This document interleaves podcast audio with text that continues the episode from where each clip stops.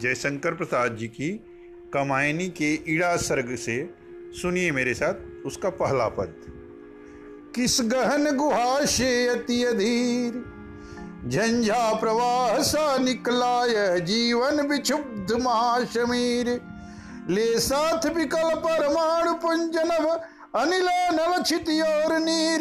भयभीत सभी को भय देता, भय की उपासना में विलीन। प्राणी कटुता को बांट रहा जगती को करता अधिक दीन।